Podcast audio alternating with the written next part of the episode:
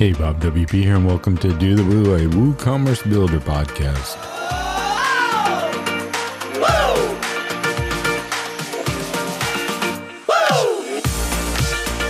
The show is brought to you by PeachPay with their streamlined express checkout and Yoast SEO, where you can unlock some fantastic tools and features for the SEO of your client's Woo shop. I'll tell you more about our pod friends later in the show, but let's head in today's Woo Dev Chat as Carl, Till, and Zach are joined by Adam Silverstein. Adam is both a developer advocate for Google, but even more importantly, he is on the performance team for WordPress Core. They talk about that and how it ties into the performance for large plugins like WooCommerce. Of course, developers being developers, they wander in and out of all sorts of performance insights, both with WordPress and WooCommerce.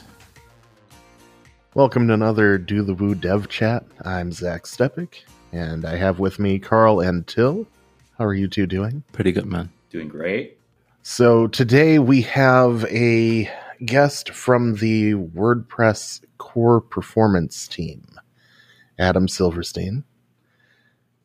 And uh, Adam, we brought you in because we want to talk to you about, well, this topic we keep coming back to on these dev chats uh, performance. And you're really heavily involved in performance in WordPress core. And we wanted to kind of talk to you about that and how it ties into performance for large plugins like WooCommerce. Great. Excited to be here. So, why don't you tell us a little bit about yourself before we really get into the meat here? Sure. Uh, just a brief history of, I guess, of my developer journey. Uh, long time building websites in HTML and CSS, and then found WordPress at some point. Uh, really started contributing about 10 years ago, 3.6. I helped build the revisions rewrite. That was my first like involvement in WordPress core.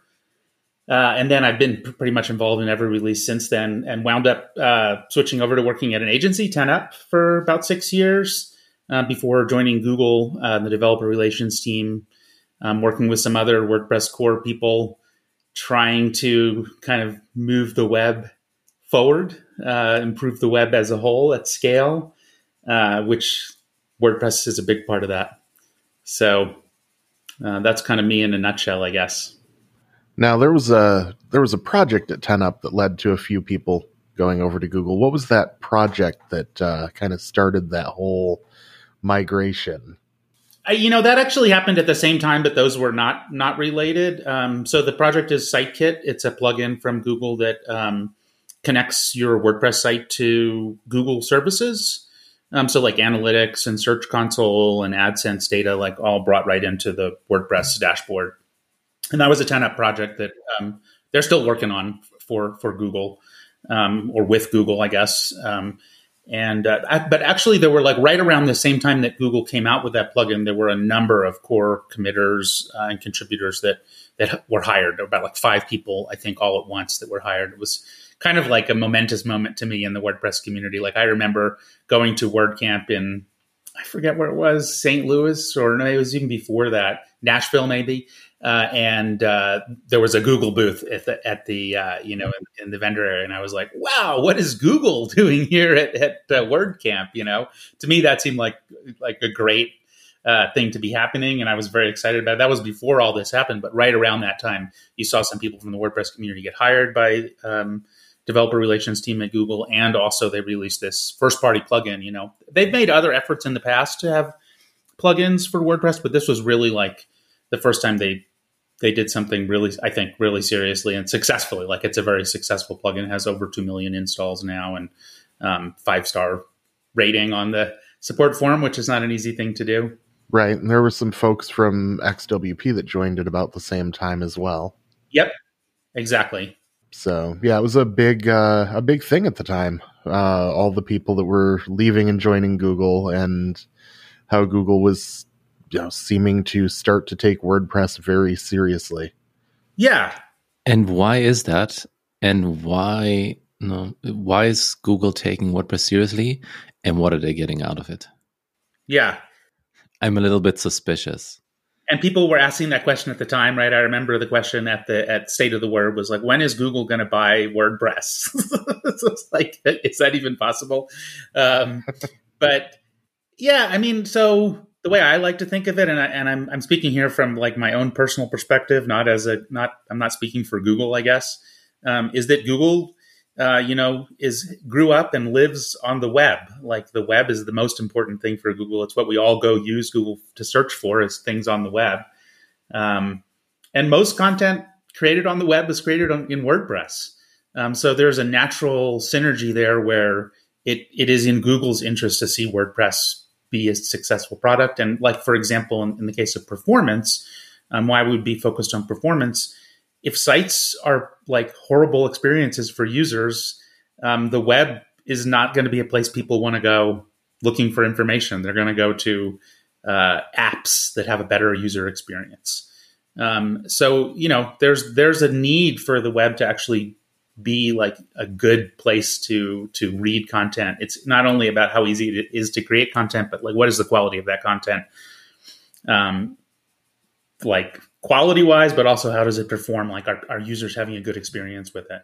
So there's definitely a synergy there. I would say like from my from externally from WordPress, it seemed like Google was paying a lot of attention to, to WordPress, suddenly hiring five people. But internally, being a Googler, I, I, have the opposite perception. I feel like Google should pay way more attention to WordPress than we do. Um, you know, there's all kinds of products at Google. You know, I mentioned we have SiteKit, which covers like four products or maybe five products, but there's probably 20 other products that Google has that, that, that have really significant usage on the web, uh, APIs. They're very, and in all of the cases, like those APIs are probably most used by WordPress sites. Um, so it would pay for Google to pay more attention to how our developers using our APIs. Um, and I, I, think you know, from the WordPress perspective, it seemed like suddenly Google was paying was paying a lot of attention. But from my perspective, I wish we paid more attention and put more resources towards making WordPress better. So um, that's what I'm advocating for internally as best I can. So a good start, but needs more. Yeah, it's a good start. I think like this year in particular, we really refocused on on WordPress. My team is focused on CMSs in general. Um, so content management systems, when you look around the world, there are like hundreds of them, um, maybe even a thousand. Uh, and in some markets, WordPress is not a big thing there's definitely markets where there's other CMSs that are wildly popular, and WordPress is like second or third. Um, and so when you when you kind of are a, a, company at the scale of Google, like you really do have to look at all the things. WordPress is obviously the biggest. Do you have an example? Um, yeah. Um, oh, what's the uh, EC Cube is a, a one in Japan. Um, there's another one called SilverStripe uh, that I think is in Japan that's very popular. Um, you know, WordPress is also very popular in Japan, so I don't know if it's the top one, but it's markets like that. It'll be like a very specific market, um, and there'll be some CMS that's like kind of more native to that market. Um, I know, like it. I also know, like there are some languages like it that WordPress is not localized in. Like I think uh, in India, like the primary language, yeah, which I'm probably going to get this wrong. It's like Hindi, and we don't have a localized version. Um, so other CMSs are way more popular. Um, Really? But it's just to say that like that that my team like we're focused on a lot of different CMSs and and um, it's it's very interesting to see like the place that WordPress fits fits in that in that ecosystem in the, in the kind of world of CMSs um, from from a perspective um, like being inside Google. It's, it's very it's very different kind of like I think working inside WordPress. It's it seems like it's the whole world. I guess that every CMS is probably like that. Um, Drupal's definitely like that. Like I, I recently attended DrupalCon, and it seemed like every everything in the world must be developed with Drupal.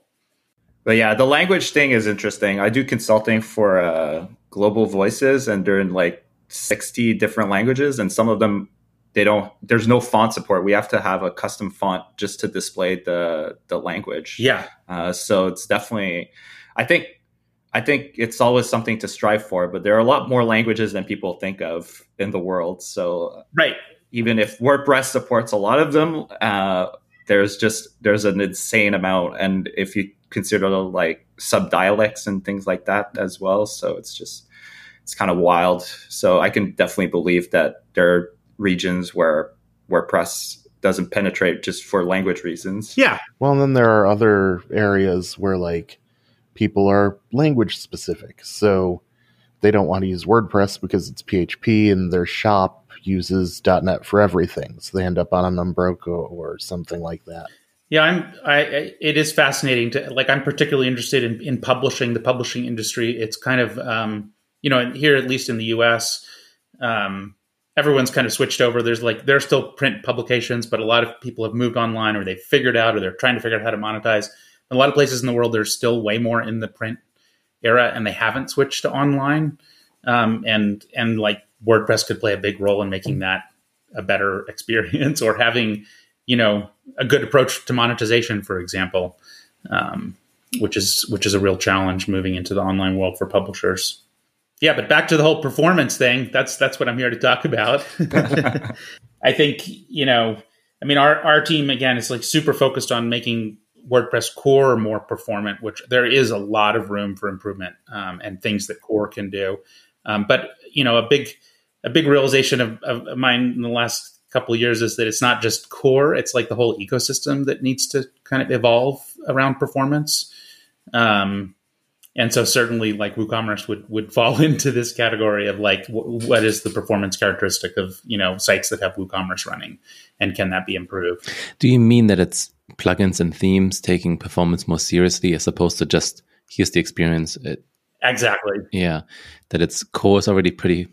Yeah, it's not even just taking it more seriously. It's like I, I feel like we have the opposite incentives in WordPress right now. Like as a theme developer, as a plugin developer, your incentive is to kind of add as many features as possible to your plugin to make it look better than the other plugins to compete with the other plugins that offer similar features.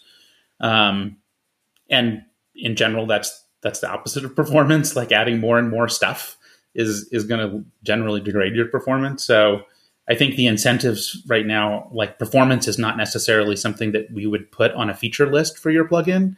And I hope I hope that changes to where you know plugins are touting their their performance. Yeah, Till definitely does that. Everything is about performance on his marketing. Yeah, yeah, it's definitely my my life. Um, someone was recently bringing this up in. I don't know if this was a GitHub ticket or was the performance meeting, but someone said to have some kind of suite um, and you know when you have a plugin boilerplate where you start up with a class and some readmes and all of those things, to also have some basic tests in there you know, does the plugin load? And then the next thing is that there is some kind of automated, I think it was Blackfire, and they have some kind of sponsorship with the performance team to automatically kind of like run your plugin through how does this perform under load, concurrent? How does it work with a persistent object cache, without an object cache? How many queries are being fired? And you can kind of keep an eye on how much extra load does this add on top of regular WordPress requests, where you only have WordPress as a baseline with, let's say, 30 queries, I think it is, to load WordPress. Oh, I'm, I'm not sure. Um, don't quote me on that. But then how much does the plugin add? And just have interesting out of the box tests and benchmarks. Of course, this would only apply to new plugins, unfortunately, if they use even this boilerplate. But I thought it was an interesting idea to, to make it a bit more approachable and kind of easier for developers to just developers to easily run a test and see how bad the plugin performs, because that's usually the case. Yeah, I think there there is a, a group trying to build a um, this trying to build like a, a, whole testing environment that you can run as part of like your, your continuous integration. So you'd run it like on every commit or every time you do a merge. Um, and the idea would be to have some sort of like standard environment that developers could use. They could add it to their workflows while they're building their plugins, and especially to be able to catch you know if you've done something that's really degrading the performance it is super challenging like, like you talked about like how many queries and how quickly does the plugin load that's one component um, that's really it is important to measure that then there's all the like stuff that you might be doing on the front end like that's a whole nother thing to try to figure out how to measure that um, there is some like uh, the, the gutenberg project has that which is pretty cool they do uh, like a performance analysis of the editor itself and how quickly it loads. And they test a very large post, and then they test like the typing speed, like how quickly, how many milliseconds does it take to respond to your. And they do that on merges, and so it's not actually like on every commit, but at least they're able to go back if, if they do see a degradation performance and figure out like which which code change actually introduced that problem. So more stuff like that in the community would be great if we can build out that tooling and make it relatively straightforward for people to add it to their projects. And maybe even I'm just thinking out loud here how to make the ecosystem better because I guess that's what we're talking about here. But if someone like WooCommerce would enforce this as a you have to pass certain tests or in like a, a I don't know what you call those, not an index, like a five KPIs. I'm going to say if you want to be m- listed in the WooCommerce plugin repository or be associated or have like a little check mark, you know, like um, in I don't know when it was like early 2000 of like HTML4 validated and CSS no errors, like these little badges, but actually have this again on plugins where like this is performance tested and this is front and back and like this is a good experience for all um, the users, you know, the the end user, but also the actual site maintainers. That we kind of need to push it through these channels and, and be approved. I'm doing air quotes here, because otherwise, like, who, who who's going to do it? So much extra effort. I think in order for us to even get to that point, though, where we enforce restrictions on the marketplace, the core plugin for WooCommerce itself needs to be at a point where it's performant enough to warrant that.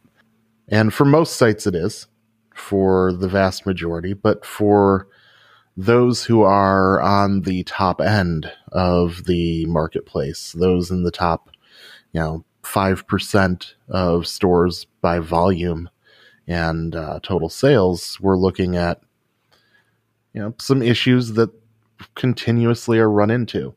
Uh, probably the largest one of which is inserting orders.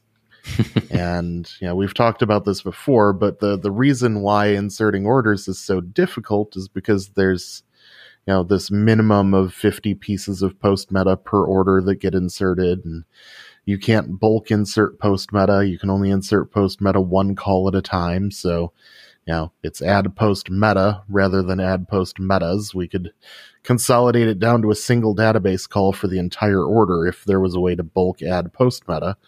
But instead we're adding 50 pieces of post meta as 50 separate queries on a site that is potentially doing 50 orders you know just to keep the the math simple here 50 orders a minute you know so that's 50 orders a minute at 50 pieces of post meta that's what 2500 post meta inserts and you don't even have transactions right right so like you don't have database transactions either, right? So this sounds like something for Jonny Harris to tackle. I, mean, I don't know if he's listening to this. Is that literally like 20, uh, 50 separate rights, like because of that, yeah. that issue with? Correct. Wow. Yeah. I, I, I, that's like news to me. Is there an open Trac ticket to add this that's like 10 years old? Probably. Um, I know that it's been brought up many times in the past. The and and this is why they're moving to custom tables rather than just trying to get core to fix this. Oh, WooCommerce is. They're going to move to a custom orders table and circumvent posts just because of this one issue that is very easily fixed in core. Maybe I, I, I would never use the word easy when describing changes. Well, true, True. True. But just, just, because sometimes, you know, you, you, think something on, on the face of it is easy, but then when you get into it, you realize, oh, like this is going to break this other thing. Or, um, you know, there's a lot of unintended consequences that can easily occur in core. Let me rephrase. It it's it may not be easy to fix in yeah. core, but it should be fixed. it should be. It should be prioritized. Um, if it's just an addition. Yeah, that'd be like you said. Jonny would be perfect for this. So as soon as he gets back, we'll task him but that's the biggest bottleneck in in large yeah. stores is inserting these orders because when you you know balloon to 2500 inserts a minute yeah on a database that's you know, not meant to have that level of traffic you your only option at that point is either throw more hardware at it if you're in traditional hosting environments or uh, to use a cloud-based uh, you know serverless hosting environment where you're not worried about that. I mean, as the serverless guy, like you need you need the database. I mean, now like Aurora 2 is out, so that's okay, but before that, it was like you can't you couldn't actually scale the database side that fast. So even if you need like a huge write capacity on demand, like scaling a database on demand was not something that was really feasible. So you would just crater your your database or run out of like if you're with AWS, you run out of IOPS, like basically, and then your database craters too. And there's a lot of things that can go wrong. So usually doing that many writes is just not a good solution. But it's always been like the WordPress way. It's like, oh, there's a problem, just throw more hardware. Can't go wrong with more hardware. And I guess this is why the performance team now exists and Google is hiring people because you can make things more efficient. We don't have to just throw more hardware at it. Whether this is like a more powerful iPhone 97 with more compute that can render 12 megabytes of JavaScript and CSS, um, just making things a bit, I think, slimmer and more efficient. Well, and the thing is, we should never get to a point where a company needs to throw you know, $24,000 a month at hosting just to make WooCommerce work well. There, there may be some actual real world uh, reference there, but I can't tell you who. But there's also a limit, right?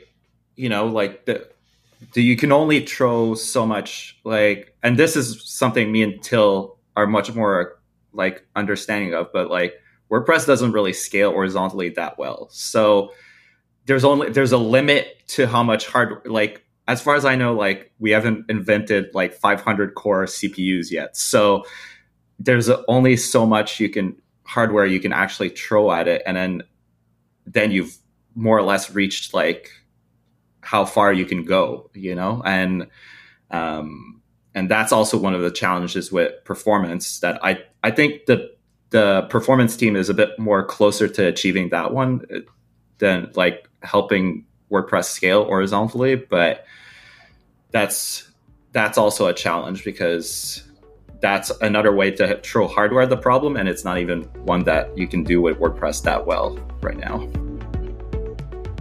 Hey everyone, Bob WP dropping into the show for a short break to tell you more about our two pod friends and to thank them for their amazing support. If you are looking for an express checkout for you or your client's Woo shop, look into PeachPay. It's customizable and makes it easy to change button colors, text, width, border radius, and a lot more on product pages, the cart page, checkout page, and the mini sidebar checkout. Also has an optional short code that allows you to drop it in wherever you'd like. You can even go further with customizations by adding upsells, cross sells, and related products, as well as notes, coupons, discounts, and both multi currency and multilingual options. PeachPay can also work as a supplementary checkout option or as a single payment method.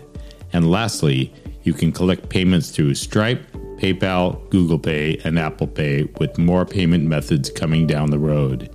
It's all there. Just check it out at peachpay.app. It's really simple when it comes to your WooCommerce clients or yourself. SEO is one of the strategic points in helping to increase visibility in search results.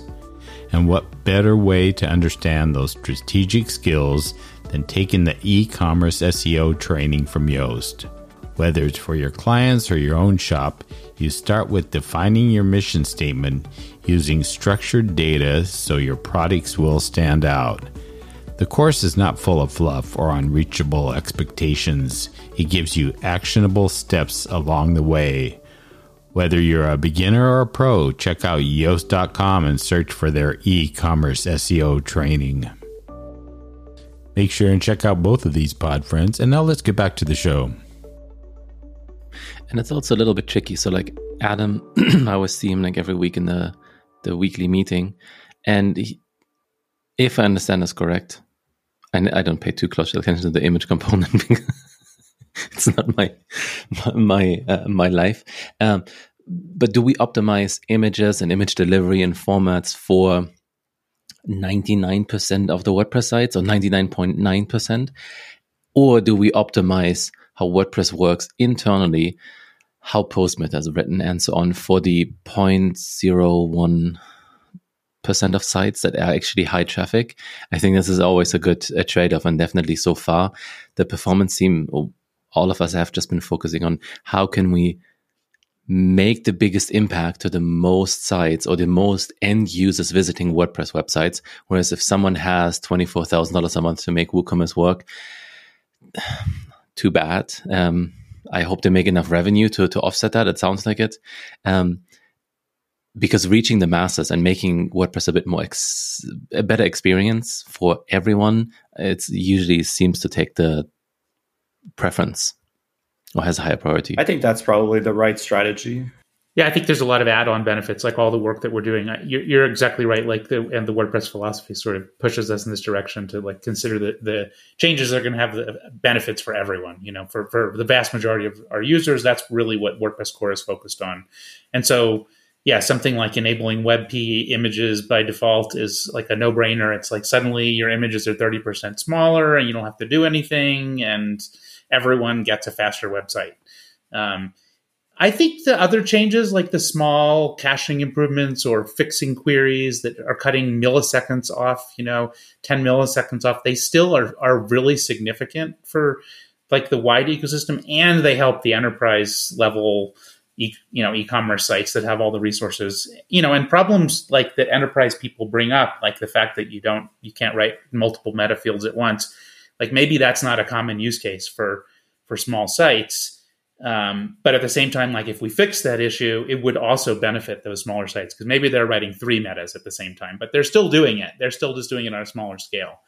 Um, so I think it, it, like, and I always felt like that at 10up, like we, we really pushed WordPress to the limits, you know, building these sites that could handle millions of visitors a, day. And, um, I felt like the work that, that, that like pushing WordPress to the limits, like we brought a lot of questions and problems back to core that eventually, hopefully, will make core better. It's not always an immediate thing, but I, I do feel like both sort of tiers uh, benefit from each other. Yeah, the indexing one's a good one. Which one? The well, it's stuck now, but the the the adding indexes to the table. Right. There's like a performance like I feel like that's a that's a good candidate for what you were talking about because it's it's good for 99% of people and it's especially good for that 0.1% um, and it so i'm hoping to see it un- unstuck um, it's fascinating that one like that that's a good example of that that's a that's a good example of the tickets you were talking about where you can actually target things that affect both both sides. Carl is talking about if any, yeah, probably nobody's in, involved that deeply in this. There's a guy called Ollie Jones, I think, I think that's his name. And he's made a plugin called Super Long Slug, WordPress Performance Index Adder or something like that. And you can add indices or indexes to your MySQL tables to make the lookups of like, hey, give me the post meta for this post much faster. The trade off is you have to use a bit more RAM to hold these indices in memory, but you can retrieve data a lot faster, which saves electricity. It's good for the planet. Good for impatient people who want faster load times. It's just, it's a good thing overall. But the issue right now is that we're facing is that how, if you already have an existing table that has a lot of data, adding this in index might take five seconds, 20 seconds, 30 seconds, maybe 60 seconds. And because we're in this PHP environment, we don't have long running processes. If you're on something like Ymir, you have your 15 second limit sometimes even, or, you know, now it's a bit higher, I know. Um, yeah, it's higher. But now. we're limited by time and we can't just say, hey, run a process for 30 seconds or for two minutes to make everything faster. And these interesting constraints, is like how can we make WordPress faster for everybody? Cool, we have a solution, but we don't quite know how to roll this out. And maybe we need to talk to hosting companies. It's fascinating to, to solve this at scale and being so constrained that just by resources or just be using PHP itself. I was going to guess exactly that as the sticking point, and um, I will say we are working on as part of the image generation uh, work, uh, having like long running background process API in WordPress, so that you could run some process that exceeds the PHP limits, and it would run it in sort of batches. Um, so it's possible that in the future we'll have a better way of doing this. I, I remember another ticket where we were trying to increase the size of the field that WordPress uses to store the password um, like WordPress passwords, the the field was like 24 characters, like literally the length of the data. Maybe it's 50 characters, but we wanted to make it like 255 or some much larger length. And the the big challenge was we can't just change this database field because people have ju- a certain percentage of people their upgrades will fail when we try to do this because their database is too large and PHP will time out and then you know their their upgrade will die. And we don't we don't have a solution for that really. Like we we have a really hard time changing the database schema. Um, so that's like you know that's like a known issue i guess. And, and we we need to solve it by by having some sort of approach where there's a way to long you know to have something that's going to take minutes or maybe hours to complete. Yeah. And maybe that is talking to hosting companies and getting WP CLI a bit more adopted because often those processes have like you know you 15 minutes 30 minute timeouts or sometimes unlimited. Um, but then there would be a hosting provider implementation or I'm a lot I'm sure a lot of them already support it but even having a button in Bluehost that says like okay apply the indices indexes um, f- for the whole site yeah. Yeah that's what I was thinking. Maybe put in a health check like something in health check like if you can't run it like for existing site like you you put in a health check and then that could be a, a way to like alert uh, somebody that, because that's the point of health check right? Yeah that's what we're doing at the moment. It's to point out issues that you can resolve yourself or choose to resolve. So um, that always taught that was always an angle I thought could be used for for things like that, where you're completely right. Um, like just applying that like blindly to everyone, you're gonna you're gonna hit these edge cases um, that are just gonna break. So that's a way to keep it safe. You know, you make it default for the new databases, and then add a warning or something. It would be nice though but I agree for the long running pasta processes, we we need something. Like there's all these background jobs like uh, action scheduler and and things like that. Like mm-hmm. there's all kinds of plugins. Yeah, yeah. I feel like that's something that that makes sense in core more and more. Like yeah, it would be really nice to see something like action scheduler in core that makes that really easy to do. Um, that isn't you know proprietary or owned by anybody that is that belongs to core.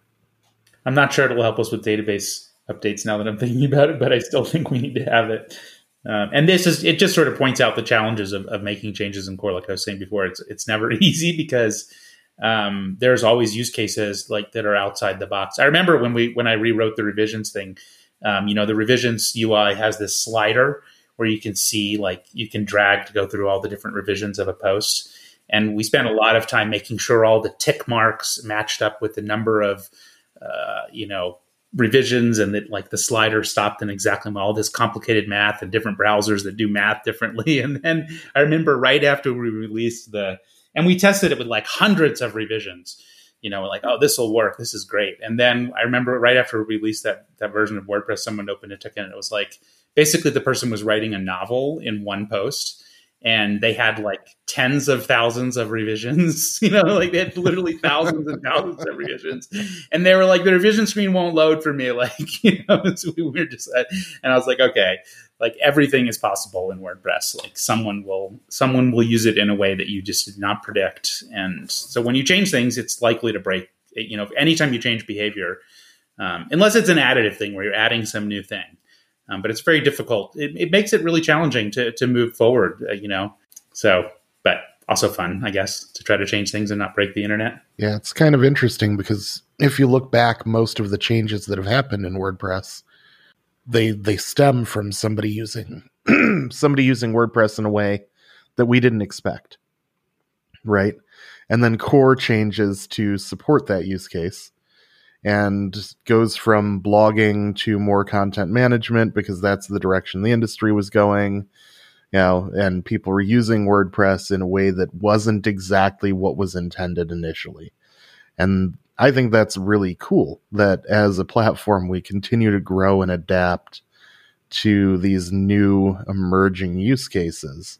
Where do you think it's going to go? I know this is slightly off topic but if we move from our blogosphere to content management, and we've been kind of in that for the last decade, I'd say maybe I don't know. Uh, what do you think is going to go next, Zach? VR? I think the next step is full scale applications. We've already seen people do it, but you know, where we get more into supporting these very custom workflows, custom applications built on top of WordPress core. Um, you know, and you you look at some of the companies that have done this and and actually built crazy JavaScript single page applications on top of WordPress, um, using WordPress as the API and really more of a data store than anything. Um, and I think that's that's a use case we're going to see emerging more. Um, and then headless, I think, is is a huge thing moving forward. So, I was thinking you're going to say crypto, but okay. I remember when Matt was like, "I want WordPress to be the OS for the web." Like when the REST API came out, I think that was like you just uh, you'd use the REST API, and then WordPress would be your your data layer which is what it is with headless. Yeah, I think that's the future um, as of right now. But yeah, we're going to see more growth in what WordPress core can do, and you know now with Gutenberg, we've got this layer for building uh, modular front end, right? So, what can happen from there? I'm not sure yet, but uh, I think we're just going to see growth in multiple directions. I think headless and uh, and single page applications built on top of WordPress are kind of the the future, though. Hey Adam, so the WebP image yeah format is kind of like in the works. It's been a couple of months. It's looking pretty good from the outside. Yeah. Uh, where do you think is kind of like the next area that you see over and over? Like, what would be another interesting area to explore? at making WordPress for performance. Yeah, for or just end user experience. The other big one for me, for other than images, is is script loading. Um, uh, you know, when you when you do like a lighthouse report on your web page and you see like, oh, what's slow, and often there's like a big image that's like the slowest thing. So the images sort of pop up as like, oh, we could make these smaller. But then when you start to dig into it, you realize that part of the reason the big image takes so long to load is there's all this JavaScript that's blocking that prevents it from even starting to load. You know, there's so there's there's the size of the image, but then there's also the JavaScript, and then there's also like what's the time to first byte, like how quickly is the server responding. Those all play a part in in that calculation. But I do think the JavaScript is is an issue for core right now. You can add the defer attribute to script tags, but not through our primary um, like WP enqueue script API. So I want to for sure add that there. Um, and my thinking currently is to use like similar to what Next.js did, where instead of like the there is a ticket open that's been open for a decade or whatever to add this. Um, but instead of l- allowing developers to t- control attributes directly, like like literally control the the attributes, which is sort of what you can do now, um, you can add attributes to the tag. Instead, we would give them like a, a, strategy. So you would you would say that uh, the strategy that I want to use is defer, and then core would would actually add the the tag based on, for example, if you had if all the scripts that depended on you were also deferred, because the once you start deferring scripts, um, which t- to just to be clear, like deferring means that you, when you add the defer tag, it allows the browser to execute the script later, and therefore it becomes non-blocking. Um, so this is a really great strategy right now in core. When when we in scripts, we kind of have two options: header or footer. And generally, header are things that we want to load immediately, so that they load like before the page is loaded. And footer are things that we don't care about. Um, defer is a little more refined because it lets the browser essentially decide when it has the resources to, to spend uh, loading that uh, JavaScript. Um, and in most cases, a lot of stuff can be deferred. Like a lot of even stuff that we're currently putting in the head could probably be deferred. Um, so I want to build that API in directly so that also not only is it directly part of our API, but but the developers are faced with a choice. Like they have to come up with a strategy. What is my strategy for this script? Um, and like another one that's really interesting as a strategy is this um, thing called I love the name Partytown, um, but it's a JavaScript library that takes uh, that takes your uh, third typically for third party JavaScript like like analytics for example and puts it in the worker uh, puts it in the um, the worker part of the browser so that the, the script can run uh, without interfering with the main thread. So JavaScript is single threaded. And when I'm saying like blocking, it's all this factor that basically the, the browser has to load the JavaScript and execute it before it can do the next thing. Um, and by by putting javascript into the worker or by deferring it we can allow the page to render more quickly the browser to like display the page to the user and then the javascript can can still load but not in a blocking way so that's the biggest one for me right now is like get figuring out how to land that um, and also use it in core for there's a few scripts that we can actually use it for already in core that i know like um, the commenting script is a good good example um, i think the embed script's another one where where it could easily just be deferred um, but that's another one where like we'll add the API. That doesn't change much. We, we still have to get developers to start to use this this new API. Um, but putting it in into core and having an API, a direct API for it, will at least tell developers they need to think about it. So um, yeah, for sure. Not leave it to the realm of the the the optimization plugins like the the speed plugins to to do it. Right right where they'll add it for you and it's very difficult to automate too like there, there have been a lot of attempts even by browser the browser itself to try to automatically defer scripts um, but because of the way it's like we can you, for example you can have a script that you enqueue and then right below it you can have like an inline script that depends on something that was in that enqueued script and if you defer the enqueued script then the inline thing won't work um, so it's something that developers need to it's it's hard to automate in, in most cases so developers need to like consciously make a choice and then make sure. Yeah, you can't just blindly put defer on everything. Uh, yeah, or like everything that's in the footer should be deferred. Like that sounds great, um, but it's it's not quite that simple.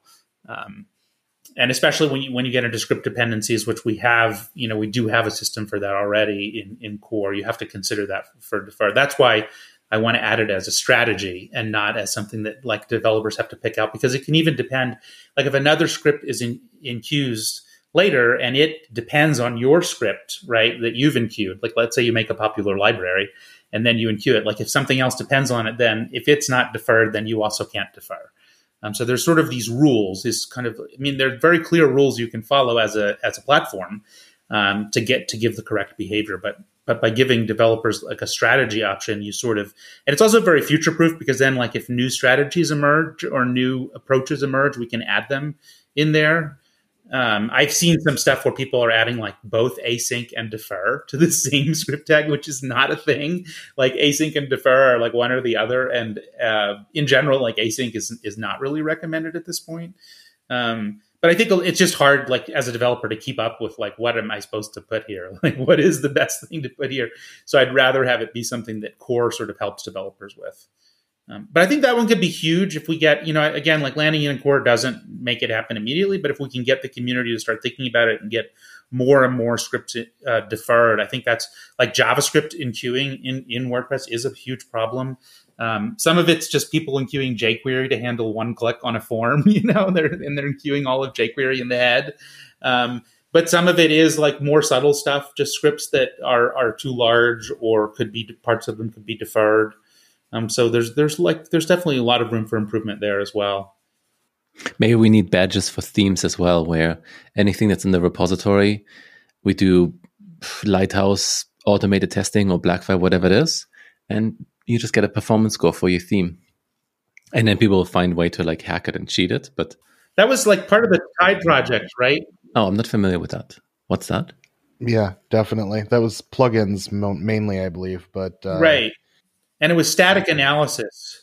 It was it was static like yeah, and I think it's still a thing, but I don't think they ever got any badging on the plugin director. There's a lot of like controversy over that, and you know if you don't have the right metric, it can penalize people, or people will start to try to game the system by writing to the metric. So they'll write their plugin so that it performs really well when you run the automated test. I mean, that's happening already. I'm not going to name any plugins, but there's definitely performance plugins that basically rewrite the entire HTML, JS, and everything just to game uh, the web performance index. Uh, what's mm-hmm. even the image formats that that happens with, like the you know, there's all these modern image formats like WebP, AVIF, JPEG XL, and a lot of them they're still developing them, like particularly AVIF and JPEG XL, and they're sort of all competing with each other to be like the best. Um, but the way that you test whether an image compression algorithm is good is using another algorithm that tests image quality. Um, and there's like half a dozen of these, like DSSIM, and there's this, all these different tools that you use that will say, oh, is this image that I compressed? How different is it from the original image? Um, but what happens is over time is the the actual compression algorithms, the tools, they're they're sort of writing to be better at the tests, at the automated tests. So they're they're not like gaming the system, but they're writing to the test essentially, um, which is different than how like actual people perceive the images. You know, it's well, um, it's like college all over again. You write for the you you you you write you do the exam for the teacher, not for like actually learning anything. Right. It is a little bit like that. But you couldn't even test this if you if you write an image format you have to test it against something and you have to test yeah. it against repeatable algorithm you can't test it against human perception because ah well you can the human perception thing is you do like the mechanical turk where you hire a bunch of people and you sit them down with a bunch of images and you just have them sit there like comparing images and you can get a like a human score which is different than what you get from an algorithm the algorithms are all designed to like approximate human like perception and there's whole scientific papers about them but but there's different ones and different image formats will perform differently on different ones. Um, and and certain image formats, you know, it's like very technical, but like they don't do as well with certain types of color spaces or with darker images, and so you know they'll. But um, it's very interesting, and, and um, you know the the whole we're we're the beneficiaries of it because everyone's just trying to make the images smaller and smaller, and ultimately we're we're wind up with a format that looks great and is smaller than it was before. And to be clear, compression is like a really hard problem too. Like like the it's like PhD, you know, uh, almost uh, post. I forget what it's called when you're done your PhD, but like it's like there's another level after that and postdoctorate. Postdoctorate, yeah, postdoc. It's like a postdoc level work, you know, in computer science compression. Like it's very, very hard work. Yeah. I have a little story with this. Um, we've been tinkering with relay around and Z standard compression, which is a Facebook algorithm. Um, I'm not sure what they actually use it for, but it's quite efficient at, I think, decompress. It decompresses faster than it compresses, but both it's a stupid fast compared to gzip or all the other old tar, these older formats, not tar, um, gz. BZ, and so on. So Z standard, LZ4, LZF, they're all just quite fast at compressing and decompressing, and there's like they're shifted towards you know one one end of the spectrum. And what we saw is that with ZSTD, Z standard, you can actually create a dictionary. So what we started doing is we you know toggle a little flag, and now we watch all the data that goes through our PHP API, everything that gets sent through, and we run, we build a dictionary of like, hey, this is what we think normal data looks like. And after a couple of minutes, we say save, and we have a tiny little file that instructs and alters the algorithm to be as efficient as possible for this data that goes through this particular site which is like these tiny little micro optimizations. But then we saw it's like we get like 40% performance out of this for an individual site, which is, you know, it sounds kind of it sounds negligible, but if you have a million requests a minute or an hour, it doesn't really matter. All of this is like suddenly 40% more efficient as one part. It's quite, I find it fascinating. Like to use the algorithms, I am clueless with it, but just being able to like customize the data compression algorithm for this one site's data structures and, you know, the, if they type Hindi, you said, or if they type German into the text field or English, all of these would handle it differently. It's it's it's algorithms are interesting. That's so interesting. Yeah. Yeah, I, have never heard of that before. That so it's essentially it's building like custom tokens based on your your particular data set to do the compression. Yeah, yeah. I'm not super familiar with it. We just tested and we see that we see really good performance results. And we're running into the same issue. Like now we do have to run a long running process. Or can we avoid this? Can we just, we have, we solve this at the PHP extension level, which is fairly easy. But just for me, like, oh, should I like, how do I get a snapshot of the data? And then again, doing all of this at scale, um, that it works for every single site without crashing it and making sure that the dictionaries are loaded efficiently. It's, um, I I'm a bit of a I like the pain of make, trying to make things faster. when you talk about your JavaScript optimizations for core, I'm so sorry already. The the pain that you will go through of trying to make this work for everybody, including the lady who writes a novel in, in a WordPress post. Yeah, I think there's a lot more performance stuff on the table for us, for just people who have a bit of a sadistic side and and like that, to maybe like Jonny too, who is like trying to reduce core queries and just digging into these messy old parts of core to make them faster. I think there's a lot more on the table for us to improve without having to add new things and building new features. It's more how can we, you know, get another 20, 30% here and there and reducing it because all of this is good. It's less resources being used. You can either serve more traffic, have smaller servers, less electricity. It's a, it's a win-win. And then the fast end result. Yeah. I'm all for it. It's my kink.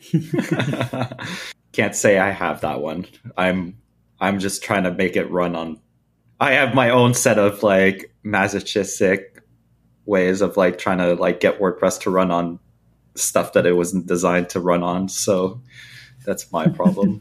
but you have it running on your refrigerator? No, I just have it running on Lambda, like on, on oh, Cloud right. Functions. So uh so that's interesting problem too. But me and Till discovered a lot of scaling issues. Like there's just a lot I mean it's a legacy application, right? You talked about how like it's hard to make changes, but that's like the, that's that's kind of like the classic legacy application.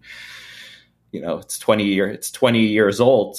Making changes is not something you can just like blatantly do. You have to be a bit more um, targeted. You know, like um, a bit like a scalpel, like a surgeon, surgical.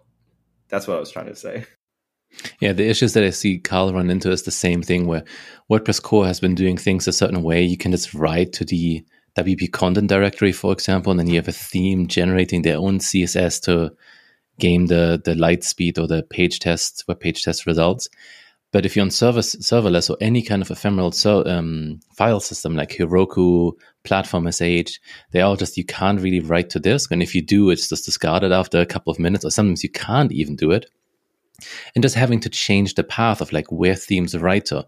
There's so much legacy force behind like you have one server, PHP and WordPress is installed of it, and trying to make this work in any kind of other more modern environment, it's it's a little bit of a pain or a lot. It's definitely something. It's definitely something. It's uh, definitely. There's been times where I'm like, "What am I doing here?" Clearly, I don't like you're fighting a bit against the grain, you know. But right. Um, but it, I think I think it's important. Like it highlights problems. Like I said, like there's only so much you can do with one server. Eventually, you know, even if you're paying them twenty four thousand dollars a month, like Zach said, like it's just you know Google doesn't run on one server. You know, like Shopify doesn't run on one server. It's it's like WordPress should be able to run on multiple server. And it, I know it does, but it, it's very obvious if you spend any sort of time on it that it there's very big structural issues, uh, architectural issues to to doing that, and just whittling away at it. Like true performance is a good way to do it, and it benefits the entire community. Yeah, there are other areas though where you can very efficiently run WordPress across a cluster of webheads, but the problem is clustering the data layer. That's what I was going to ask about. It seems like when you were talking about the writing, like the MySQL is still like the big limitation, especially if you're writing or object caching. Reading is easier, right? Even with Till, I run I ran into a problem is if WordPress kind of works only if like the object cache is like local. Because the minute it's not local, you add like basically one or two milliseconds to your Redis query, which sounds trivial. And the problem is that because WordPress, like this goes back to the initial discussion where we were talking about like developers not necessarily be super efficient. They're making like I ran into a site making 2000 object cache queries in one request per page load. Per page load. So at one two ms per per Redis request, you're still adding two seconds, which is it's insane. Yeah, and would be yeah, it sounds like you need you need to keep that data locally in PHP memory. If only there was a product for that, or any kind of solution. Yeah, if there's only a product that did that, if there was only a PHP extension that was developed to to do that. Well, and so clustering, you know, webheads easy, load balancing across webheads. We've done this for years now. This is not a a difficult solution. Now, in recent years, we've had uh, new options on the database front, uh, particularly MariaDB. and MariaDB's Galera clusters. That eliminates one of the issues that I've had in the past with trying to cluster the database side of WordPress, which is, you know, basically data collisions, read and write collisions, where, you know, let's say you're on a WooCommerce site and the customer checks out, and then in mid checkout, you change what database server they're connected to, and suddenly their order doesn't exist anymore. So they get to the confirmation page and they get a, uh, we're sorry, this order doesn't exist error. right? So a Galera cluster um, isn't a master slave type environment. It isn't a uh, a read replica type environment. It is a an environment where once one server gets that data as new data, all of them lock until the transaction completes across the cluster. And that eliminates that problem completely.